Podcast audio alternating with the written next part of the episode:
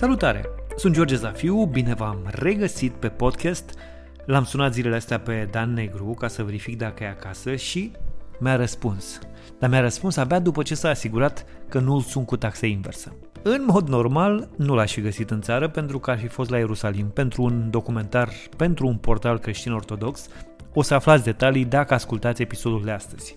Și dacă nu era la Ierusalim, probabil era plecat într-o vacanță ieftină. Se pricepe de minune la acest lucru. Dan nu e foarte optimist în ceea ce privește soarta showbizului din perioada următoare. Și mai crede și că vom asista la o paranoia a ipohondrilor fără precedent. Altfel, astăzi vorbim despre radio, despre televiziune, online, vedete adevărate și falsuri veritabile.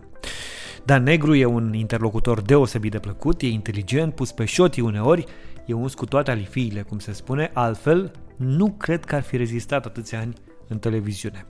Chiar așa, mai știe cineva de când lucrează Dan Negru la TV? Hm? Că pare, pare să fie acolo dintotdeauna.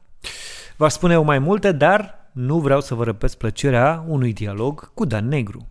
Salut, Dane, ce faci? Ei, salut, George!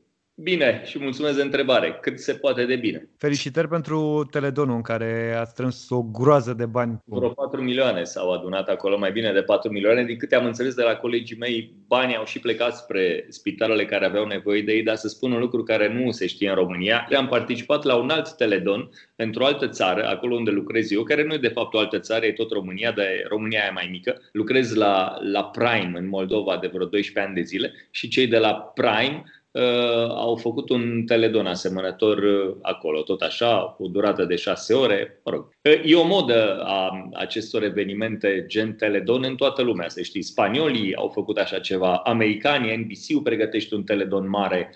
E o caracteristică a momentelor de criză. Auzi, dar știi că n-a venit nimeni de la statul român să să doneze ceva într-un teledon de genul ăsta, că strângem bani tot de la noi. Acum e și o criză, adică criza asta cu coronavirusul include și o criză economică și tot noi am venit cu bănuții, dar n-am auzit nicio, niciun membru al guvernului să fi sunat la voi acolo să zică bună ziua, sunt cu Tărescu de la ministerul nu știu care, dau și eu 5 lei. Statul român zice nu știu ce e? e adevărat că nici nu, nu prea se vede ce e ăla. Da. Nu știu entitatea, nu o cunosc, nu știu despre ce e vorba. Întreabă-mă de NBA, întreabă-mă de uh, Barcelona. Nu, hai să nu vorbim, da, hai să nu vorbim de statul român, că am zis să fim veseli în perioada asta când unii se mai și întristează. Zim de vacanțe, uite, unde trebuia să fii tu în vacanță acum? Unde aveai bilete de avion? Săptămâna asta nu trebuia să fiu în vacanță, uh, trebuia să fiu cu treabă, trebuia cu treabă, vezi? Trebuia să fiu plecat uh, în Ierusalim. E săptămâna mare pentru creștinii ortodoxi și mi-am propus uh, de vreun an de zile să filmez un documentar pentru un site uh, destul de, de important, Doxologia se numește. Cei de acolo m-au, uh, m-au contactat și m-au rugat pe mine și pe părintele Necula de la Sibiu. E un tip extrem de smart, e un, e un preot foarte cool, foarte smart și ne-am propus ca amândoi să construim acolo un soi de reportaj pentru zona de online am reușit să am, am, aveam tot bilete luate, cazare, întâlniri, inclusiv cu Patriarhul Ierusalimului. Aveam o întâlnire mâine, era programată. A căzut totul, nu, nu mai e nimic, dar uh, ne-am promis uh, și eu, și Părintele Necula, și cei organizatorii ne-am promis să nu ne oprim și când se dă drumul la tot să facem momentul. Deci acolo trebuia să fiu zilele astea, în Ierusalim. Dar după săptămâna asta știu că ești un tip, ai pus la un dat și pe Facebook uh, o serie de avioane pe care le aveai pregătite. Ești un tip care umbli foarte mult și cum prinzi un uh, avion două zile, trei zile, cinci zile, pleci pe unde, pe unde apuci și pe unde vezi cu ochii. Nu suferi din pricina asta? Fii nu poți să mai pleci? Informația nu e, nu e totală. Cum prind un avion și acum cu literi mari, ieftin. Stai puțin. O să punem un disclaimer. Asta, lucrul ăsta e de la sine înțeles. Când prinde cel mai ieftin avion, exact, da. negru se urcă în el. Deci atenție, să nu uităm să subliniem chestia asta. Am, am, am telefonul meu, desktop-ul telefonului meu e tixit de, Toate companiile aeriene. Da, da, da, de aplicații de pe companii aeriene, știi? Și unde găsesc uh, discounturi, imediat uh, sar pe nevastă mea, așa, la figurat. Și o întreb, băi, mergem, nu mergem? Wow, e disperată nevastă, nu? Pe mici ai mei la fel. Pac, deodată plecăm de acasă. Sunt un mare căutător și deci dacă ai nevoie de, de variante, de opțiuni ieftine de zbor, uh, caută-l pe negru. Crede-mă, mai ieftin nu găsești. nu există. Bine, o să țin minte toată chestia mă asta. Mă enervează și alea scumpe. Să știi că am, chiar am postat, am văzut că sunt niște mii de șeruiri chiar la o postare pe care am pus-o azi dimineața pe pagina asta de Facebook despre un uh, hotel din Mamaia unde cazarea e vreo 600 de euro pe noapte. Asta dacă vrei să o iei acum, cazarea în timp de pandemie, știi? Bă, băiete, 600 de euro. E adevărat 5 stele, dar la 5 stele am găsit în Saint-Tropez cu vreo 300 de euro. Adică e și o dileală, știi asta cu ai să sprijinim turismul românesc. Bă, noi îl sprijinim, dar cu 600 de euro. Poate a uitat să actualizeze prețurile. N-ai de unde să știi. Sunt nu. ocupați acum să dea bani înapoi, să... Da, da, da, da, da, da. Să facă lucruri de genul ăsta. Oricum ești unul dintre cei mai informați oameni apropo de postările tale pe Facebook. Uh, ești o sursă foarte bună și vezi niște lucruri într-un fel uh, anume. Îmi place și hashtag-ul tu vă în gură, care se potrivește de foarte multe ori. Pe podcasturi ai voie să spui, nu? Da. Ai voie să spui ce vrei tu. La radio n-ai voie. Da, Hergeu nu ascultă podcasturi. Da, da, da, e bine. Da. Radu Hergeu e la CNA, bravo, mamă. da, Hergeu și prietenii. Da. Uh, de la tine am aflat inclusiv că Suedia o să o ia în sus, apropo de știri de ultima oră, știi, și de lucruri spuse altfel, lucru care s-a confirmat într-un grafic, l-am văzut chiar în această dimineață. Aha. Următorul vârf va fi acolo, nu în Spania sau în Italia sau în da, America a fost un pic de tămbălău la ei. Eu sunt un fan de uh, nordici și un fel de hater de nordici, adică când îi iubesc, când îi uresc. Uh, țin minte, când am fost prima dată în Stockholm, n-am mâncat în viața mea atât de mult la McDonald's cât am mâncat în zilele cât am stat la Stockholm. Era scump. Pai de tot celălalt era scump, înțelegi? Deci unde mă duceam, încercam să mănânc orice, erau niște prețuri incredibile. Și atunci am stat doar în, doar în McDonald's-ul stăteam. Deci era singurul la care mă puteam duce să mănânc. Era ceva, apa plată o luam, căutam, știi, făceam, mă plimbam prin Stockholm și așa îmi făceam uh, traseele să găsesc uh, fântâni cu apă potabilă preajmă. nu cred. Eu tot mai cred că e o legendă asta cu, cu faptul că ai uh, mâna mică în ceea ce privește, mai ales la vacanțe, cum să nu te bucuri, măcar acolo. Măcar acolo, măcar acolo. Trebuie, asta e un mit pe care va trebui la un moment dat să-l distrugem, să găsim o formă și te prindem noi cumva. Da, da, da. Din punctul ăsta de vedere. Cum crezi că o să se termine toate nebuniile astea? Prost. ca, ca să fiu optimiști. Se zice că uh, știi că pesimistul e ăla care atunci când simte miros de flori întreabă, bă, unde-i coșciugul? Uh-huh. El, dacă simte mirosul de flori, trebuie să fie un coșciuc prin preajmă, vreun mort, vreun sicriu. Habar n-am, George, cum se va termina. Nu cred că se va termina fără niște repercusiuni grave de tot. Vezi că n-am pus triul la repercusiuni. L-am, l-am prins. E cu fiță, știi? Adică e așa, date cu mami. Cred că o să fie un pic de măcel în lumea noastră a, a showbiz-ului. Habar n-am zic și lui o lumea noastră, ne băgăm și noi în seamă. Dar cred că în lumea artiștilor va fi un pic complicat. Știi că am prezentat noi un spectacol la Iași da. cu ceva vreme în urmă și erau oameni prin sală, pe, pe acolo, prin piață. Cred că vor dispărea astea. Vor apărea niște norme care o să nu mai umăr lângă umăr 20.000 de oameni, antold, toate astea încet, încet vor fi istorie. Cred că vor apărea niște norme. Dacă au apărut niște norme drastice după colectiv, care totuși a fost un eveniment local și au apărut niște norme, dar ăsta care e un eveniment mondial. Au apărut norme după 9-11. De atunci, de la 9-11, eu trebuie să-mi dau jos uh, cureaua în aeroport și pantofii. Până atunci puteai să zbori liniștit cu cureaua la tine. Eu cred că după toată treaba asta care e mondială, se vor schimba multe și în viața asta noastră, a showbiz-ului. La voi e bine la Europa FM, de exemplu, că aveți garajul ăla, între 13 oameni, ok, sunteți în limită. Păi, da, dar uite, apropo de ce spui tu și de colectiv, garajul original, eram într-un alt sediu și garajul Europa FM chiar era un garaj, era garajul clădirii. Ah.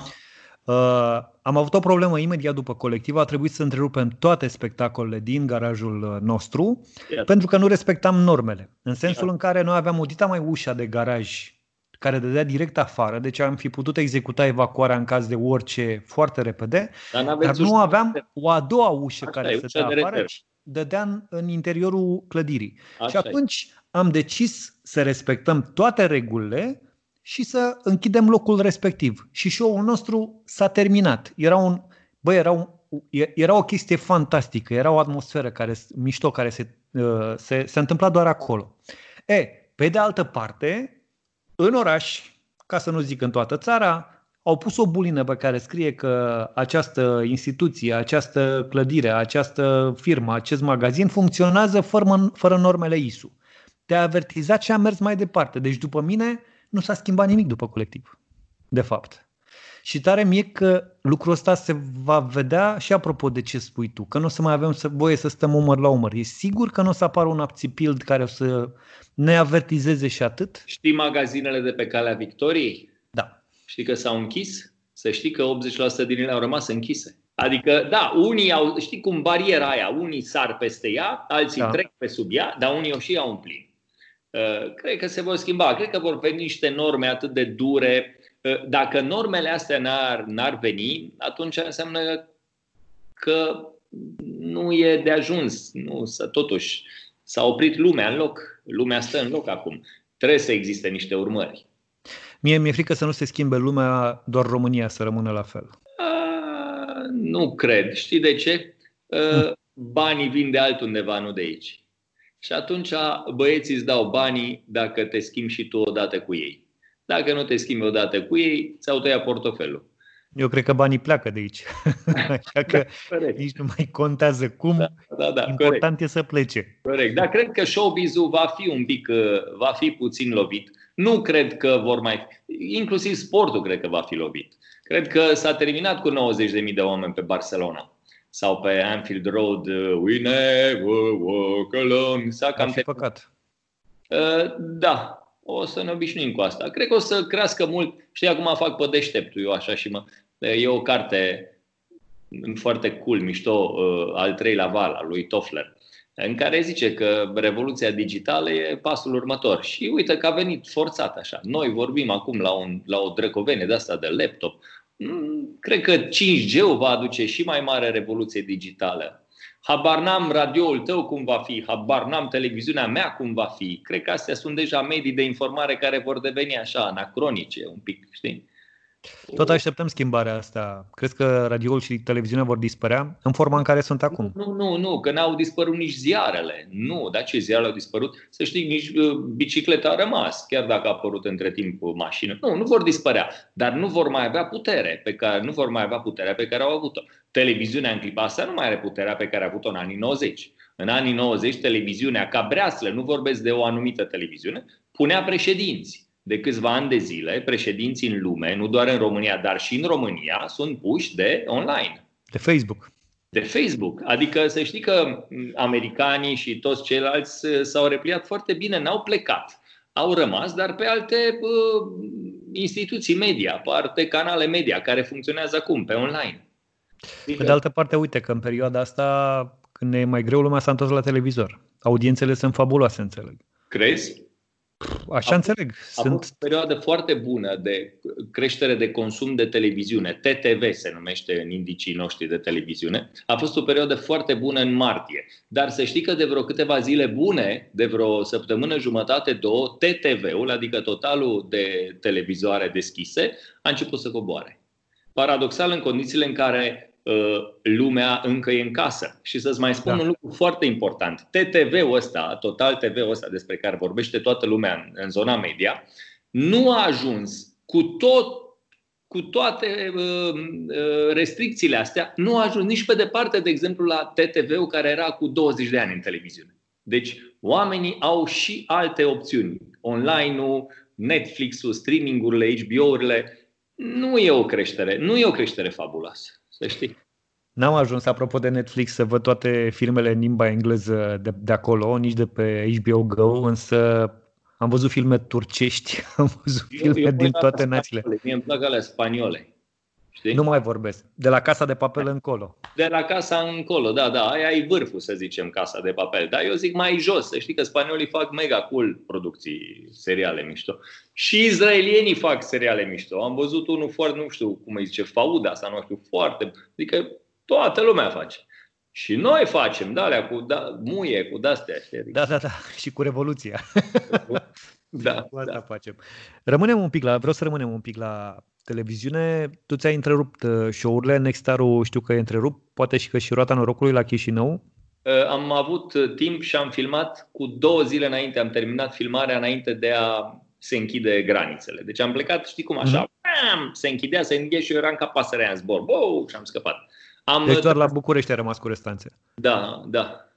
Ce o să faci cu, cu show-ul de la București? Ce o să se întâmple cu show? Că nu, nu e singurul, ți l-am, l-am dat exemplu pe al tău, dar nu, uite, România au talent, bănuiesc că urmau gale sau urmează galele live. Ce crezi că o să se întâmple cu show-urile astea de divertisment? E greu, George, de spus de pe acum ce se va întâmpla. Vor fi, vor exista filmări. Eu cred, în schimb, că produsele de lux vor avea de suferit în toate domeniile. Uh-huh. de lux vor cădea, hainele de lux vor cădea, emisiunile de lux vor cădea, adică tot ce înseamnă produs de lux uh, cred că va avea un recul. Eu, acum, nu, nu eu ca persoană, dar eu sunt un produs de lux pentru că prezint show-uri care sunt show-uri mari, de anvergură, cu uh, decoruri mari. Cu... Mă rog, ăsta e drumul pe care am luat-o cu 20 de ani și pe care m-a, m-a pus domnul Valeriu Lazarov. Eu o să fiu, cred că, unul din oamenii uh, loviți de, de criză prin prisma show-urilor pe care le prezint. E cu mult mai ușor și mai ieftin și uneori și mai de succes să pui o canapea, trei oameni și să vorbească. Sunt alți uh-huh. bani decât să faci un dita mai decor care costă cât un apartament. Așa că produsele de lux, cred că pe termen mediu în toată lumea asta o să dispară. Nu știu dacă o să dispară, dar probabil nu vor mai fi atât de, de lux. Păi și Revelionul 2021?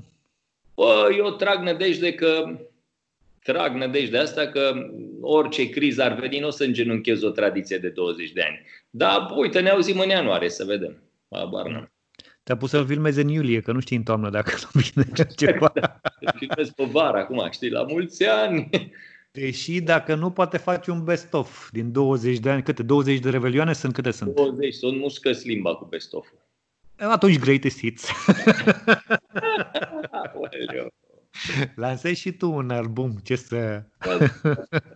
Serios vorbim și Revelion e un produs de lux, nu da. e deloc ieftin să adune o mulțime de artiști acolo, să adune o mulțime de decoruri, public, machiaj, cam, cameramani, sunet, fiecare vrea să cânte într-un fel, vine Iris, vrea să vină cu sunetul lui, cântă Bănică, vrea să vină cu sunetul lui, Loredana, nu, nu se aude bine, vreau sunetul meu. Adică e, e un produs de lux Revelionul, știi? Dar hai să vedem cu Dumnezeu înainte. Poate te întorci la radio, uite. Da, e dor de radio. Nu știu dacă m-aș mai pricepe la radio. Știi? E, te alinți acum. Nu mă alint, nu, vorbesc serios. Am, am rupt legătura cu radioul 20 de ani și mă enervează că oamenii cred că Mă enervează foarte tare treaba asta, că oamenii cred că cu atât de mare ușurință poți să faci televiziune, cu atât de mare ușurință poți să faci radio. Adică, știi, meserile noastre au devenit oricine. Bă, ce faci? Când, mă? Ce cânti? Când, bă, cântăresc? Hai să prezinți o emisiune de televiziune. Bine, mă prezint. Adică... Tu ai dreptate, nu e chiar așa. Nu e așa, nu. Dar e ca mersul pe bicicletă totuși. Dacă dai la pedale de câteva ori, îți aduce aminte. Da, mă, George, dar meserile noastre au, de, au fost bagatelizate în anii ăștia. Oricine le-a făcut. Oricine a putut să fie om de radio. Credem oricine. Oricine a putut să fie prezentator de televiziune. Absolut oricine. Eu cunosc show-uri mari de televiziune care au costat o avere televiziunile, o avere și au fost prezentate de oameni care nu știau să facă acordul între subiect și predicat. S-au dus în cap, nu s-au uitat nici dracu, nici măcar nu erau carismatici oamenii. Dar s-au dus în cap show-urile pe ideea că, lasă, bă, am cumpărat show, avem tot decor, facem, știi, ca și când e un Rolls Royce, auzi, mă, dar cine îl conduce? Dă, mă, dracu, cine îl conduce, mă, asta contează, avem garaj, avem de... Adică nu m-aș băga. De ce crezi că se întâmplă lucrurile astea? De ce crezi că managementul, că de acolo se trage toată decizia, de acolo vine, de ce preferă să ia niște vedete și să le pună să facă absolut orice. Aici cumva, uite, vorbind cu tine, îmi dau seama că n-am mai văzut un transfer de marcă în televiziune de foarte mulți ani. Să transfere o valoare, pe vremuri se mai făceau tot soiul de... Se mai furau vedete de la un canal la altul. Nu se mai întâmplă lucrul ăsta, ai dreptate. Mai bine pui o vedetuță de asta de două zile să facă orice.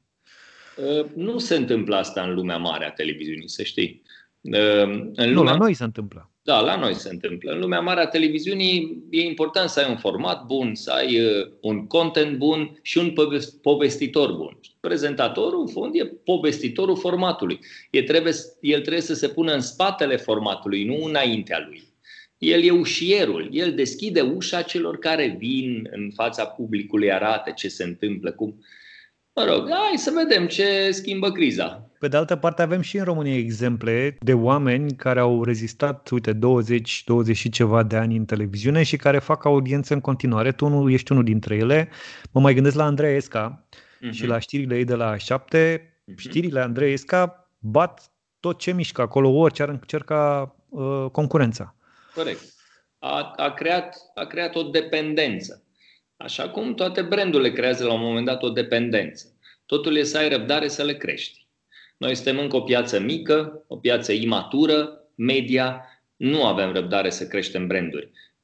Eu sunt uh, un mutant pe piața asta media, prin faptul că am reușit atâția ani. Crede-mă, sunt o mirare a naturii, o bizarerie. Trece lumea se uită la mine, bă, ești nebună, stai negru, bă, 20 de ani. Adică eu sunt bizarerie. Esca e la fel, un mutant. Din cărțile de istorie. Da, adică lumea se uită la noi așa, ca la o ciudățenie. Știi, bă, cum mă 20 de ani? Bă, tu vorbești serios? Adică am de ăștia, bă, te știu de când eram copil, nici nu eram copil, mă. Nu găsești pe, în piața internațională de televiziune, asta e o normalitate, să știi. Carlo Conti, Paolo Bonoli, sunt oameni care...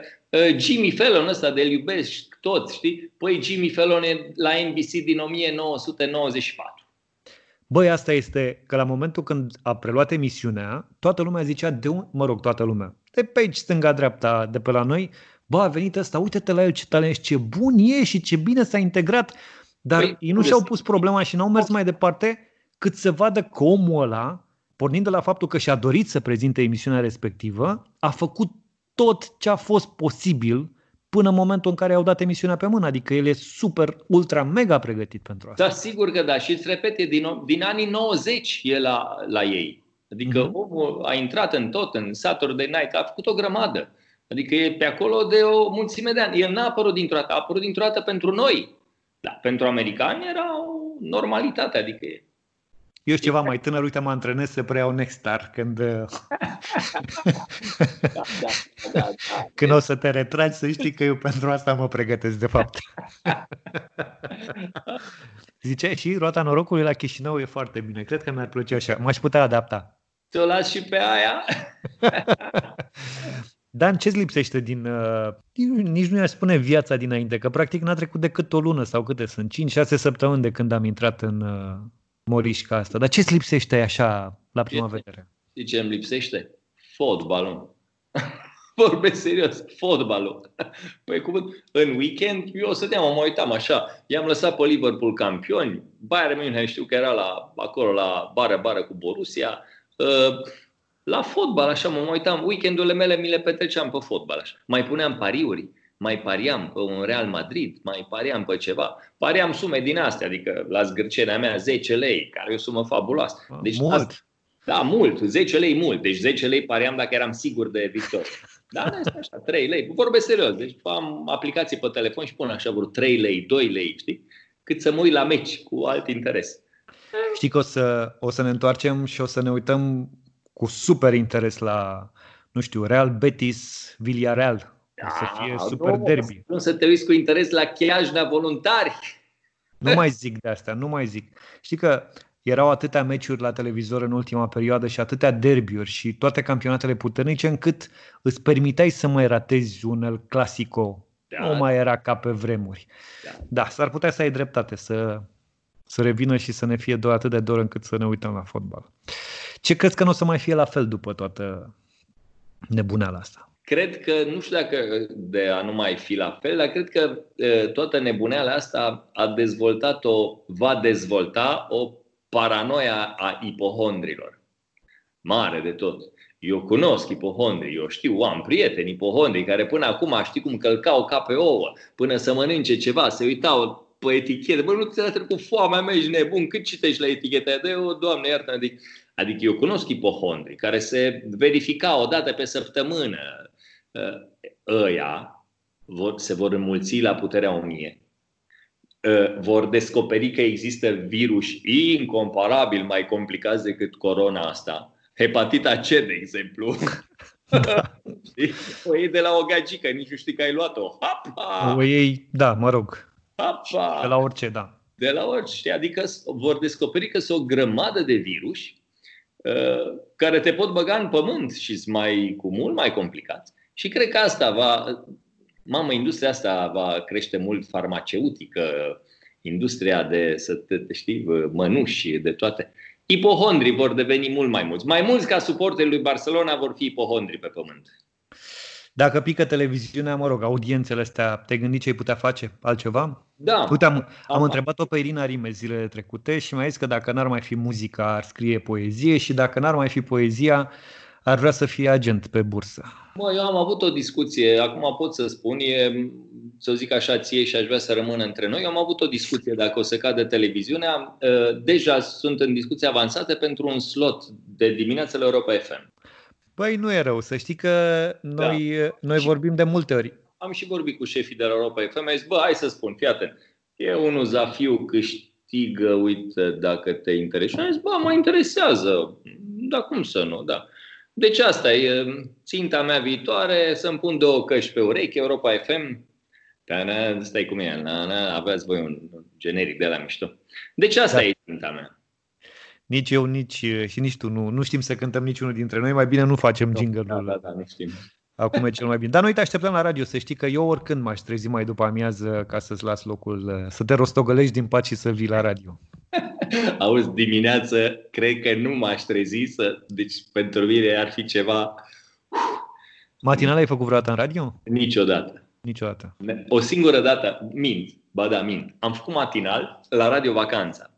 La Radio Vacanța Mamaia în anii 90. Și am făcut matinal împreună cu un tip, mie mi-a plăcut mult de omul ăla, uh, mult de tot mi-a plăcut, am povestit mult cu el, Șerban Georgescu îl chema. Șerban era soțul Mădălinea Manole și am, am făcut Radio Vacanța într-o perioadă în care îl vedeam în fiecare zi la radio pe omul pe care eu l-am respectat cel mai mult și care, după părerea mea, a fost cea mai mare voce a radioului românesc ever, Paul Grigoriu. Și uh, îl întâlneam în fiecare dimineață pe Paul la, la radio vacanță acolo la Mamaia, chiar la cum mergi pe faleză. Uh-huh. Și să știi că am învățat mult radio de la oamenii Uh, acolo am întâlnit niște oameni fabuloși de radio, de care mi-e dor al naibii de tare. Uh, nu cred că zice ceva numele de Sorin Caraxeghi, de exemplu. E, nu. E, nu. Super tare. Inventase, cum se numea emisiunea de da. noapte, de sâmbătă noaptea? Radio Discoteca în Blue Jeans. Radio Discoteca în Blue Jeans. Să știi că eram tare mândru atunci când le mai transmiteam câte un mesaj sau le prindeam telefonul și ziceau și de mine la radio. Wow! Să știi că eu, eu am fost un mare și am avut, mă gândesc cu mare, cu mare drag și așa mă, mă cuprind un fior întotdeauna. Sunt oameni pe care am avut șansa să-i cunosc și cu care am avut șansa să lucrez uneori la microfon. Uh, am stat cu, cu Paul, adeseori cu Paul Grigoriu la, la povești. Uh, Victor Spirache a fost unul din mari oameni de radio. Eu m-am angajat la radio pe postul lui Victor Spirache.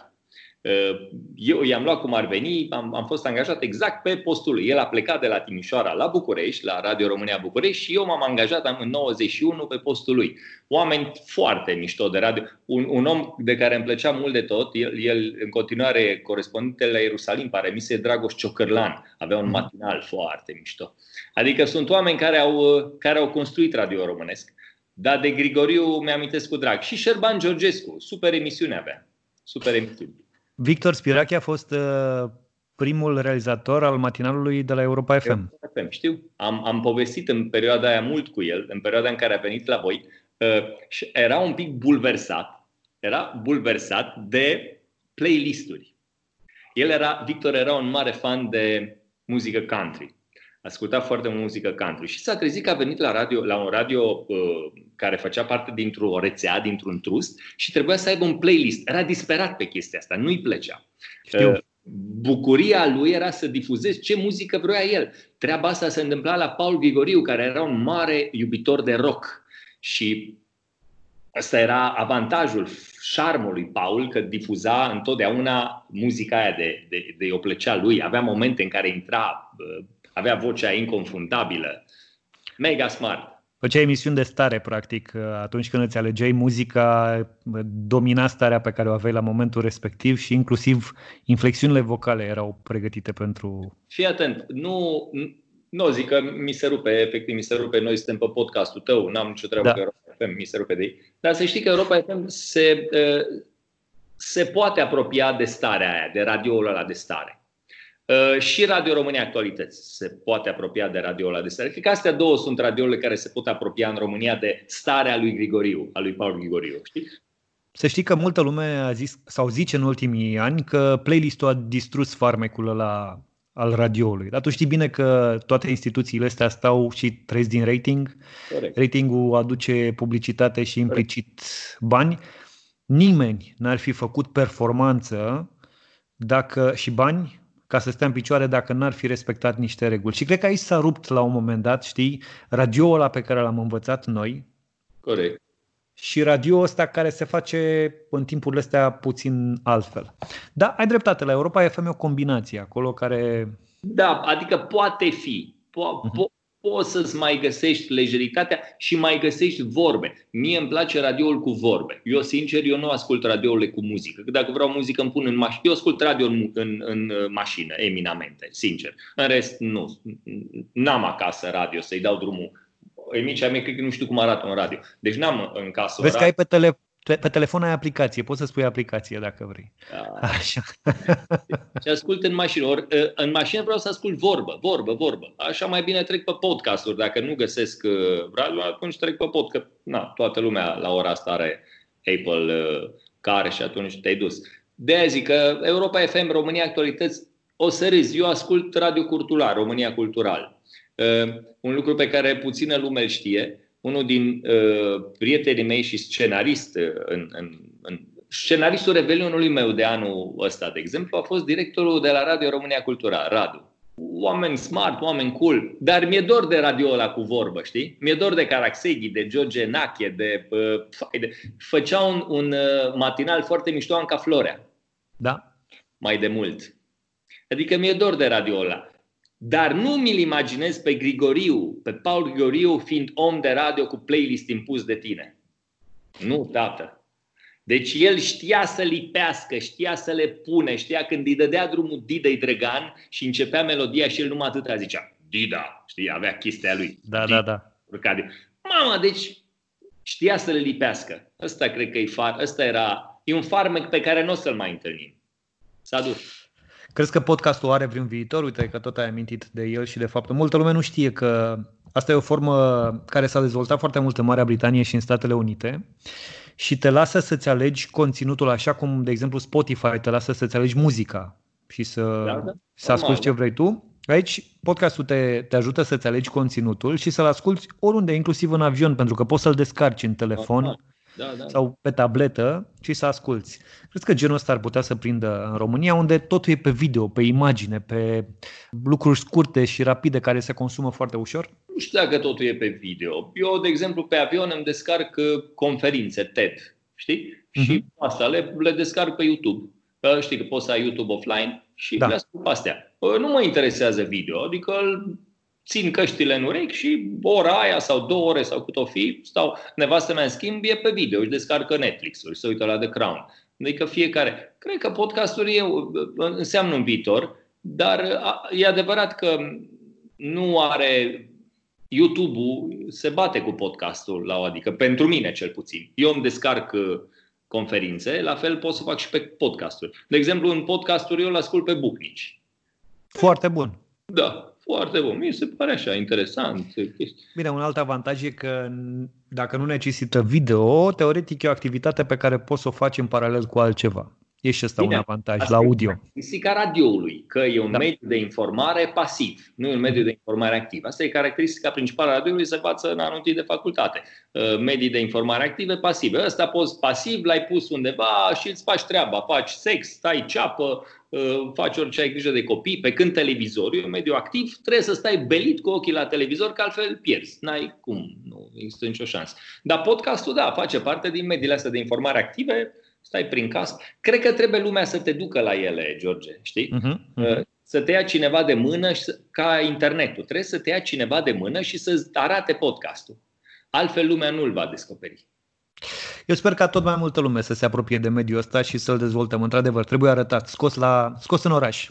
Da, scos în oraș, că lumea nu știe de el. Și ca să-l scoți în oraș, trebuie după aceea să-ți vină bani din publicitate, care o să vină greu, o să întrebe bine, de câți unici ai tu? Oh, bar n-am, 5.000, 5.000. Adică cred că va fi destul de... Uh... Acum știi, eu spre deosebire de tine lucrez și gratis. uh, tu îmi spui acum un lucru că deci eu acum nu sunt plătit, nu? Pentru chestia asta. Nu, nu niciun ban, nu? Cum, ne? Nu ți-au intrat banii? Hai, te pup, George, bani! A fost, a fost George Zafiu, mulțumim, la revedere, stimați ascultători, pe curând! Da, va mai dura până să iasă bani din activitatea asta, dar atunci când îți place să vorbești cu oamenii E adevărat că podcastul ăsta avea o altă formă, îi pregătisem o altă formă, doar uh, evenimentele din ziua de astăzi. Asta cu, asta cu dorința de a scoate bani din orice, să știu eu, tâmpenie, a, acum nu vreau să fac pe bătrânul, deși sunt, a generației. A, știi? Eu am întâlnit foarte mulți colegi, studenți, care zic, nu le da cât câștig, cum? Și întotdeauna le spun că mi-amintesc de primul meu festival pe care l-am prezentat la TVR și m-a sunat uh, Titus Munteanu. Asta a fost unul din mari producători ai României din toate timpurile, o legendă a, a producătorilor de televiziune. Și m-a sunat prin 90 și ceva, domnul Titus Munteanu, zic că, uh, Dan, uh, bună, Titus Munteanu, să boi, am paralizat. Că ce, ce bine, limiți incredibil. Vrem să vii să prezinți uh, Festivalul Mamaia. Băi, George, când mi-a zis că vrea ca eu să prezint Festivalul Mamaia, m-aș fi dus pe jos, pe banii mei. Nici, mi-ar fi fost atât de rușine să-l întreb eu pe Titus Munteanu, dar cât, îmi, cât câștig, cât îmi dați? N-am avut nici o urmă. La sfârșit de tot, din TVR a venit o doamnă contabilă și mi-a zis, uite, asta e suma pe care ți-o putem, ți-am dat, dar nu mai conta. Adică nu mă interesa, nu, mai, nu m-au interesat banii ca să prezint Mamaia produs de Titus. Nici pe departe. Era pentru mine o onoare, o bucurie. Eu cunosc acum oameni care, bine bă, și cât? E adevărat, nici televiziunea nu mai e ce era, Titus Munteanu nu mai există, adică au dispărut și influențele mari. Păi și de ce s-au pierdut reperele astea la noua generație? Nu cred că s-au pierdut, s-au modificat ca virusii. Rămânem cu virusul ăsta. Dan, vreau să-mi promiți, trebuie să-ți mult de la tine măcar o promisiune la final, că o să ne întâlnim după ce trece toată nebunia asta, o să bem o bere sau o cafea și o să vorbim față în față pe bune într-un nou episod de podcast. Uh, cu un singur amendament și o să te rog să ne spus cine plătește berea sau cafea? Eu plătesc. Cum? A, gata, vin, hai, bine. Te așa asta, despre asta e... Nu, tu așa trebuia să începi. Stai o secundă, tăiem aici și reglăm la montaj. Dan, vreau să-mi promiți acum la final de podcast da, da, da, da. că după ce trece toată nebunia asta, ieșim la o bere, la o cafea plătite de mine. Mine, asta trebuie să subliniez, bun. Și stăm la vorbă până când nu ne mai putea ridica de acolo. Nu, până când nu va mai avem bani să plătim berea și cafea. de acord. Gata, s-a făcut. Dan, îți mulțumesc. Te pup, ai grijă de familie, de vise, La de fel. televiziune mai două încolo, că o să ai, tot, o să ai grijă de ea când o să fie cazul. Mulți ani fain, te pup, Eu. numai bine. Mulți ani, pa! Sper că dialogul a fost pe placul vostru și o să reveniți pentru un nou episod în zilele următoare. Pe mine mă găsiți pe blog georgezafiu.ro, pe Spotify, Apple Podcast sau cu un simplu search pe Google. Sunt George Zafiu, numai bine!